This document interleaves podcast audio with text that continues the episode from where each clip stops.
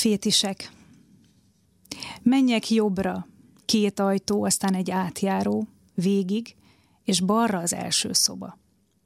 Az átjáró megvan, sötét, szűk, és kopott kék filcapadló.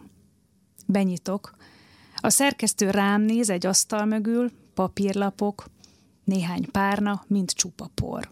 Azt mondja, üljek le mellé, zsámolyt húz magához közel, vajon minek párnák az asztalon. Leülök, így egy kicsit alacsonyabb leszek, mint ő, de nem amennyivel kisebb a zsámoly az ő székéhez képest. Valami történetnek muszáj következni, becsukom a szemem, elkérek egyet a párnái közül. Melyik a legkevésbé szakadt? Ahhoz érek épp, amikor megcsókol. Nyugodt, ismerős csók, olyan otthonos, mintha már csókoltak volna ugyanígy. Aztán felnézek, már áll velem szemben egy polc előtt, többnyire üres, hosszú polc, alul pár dolog.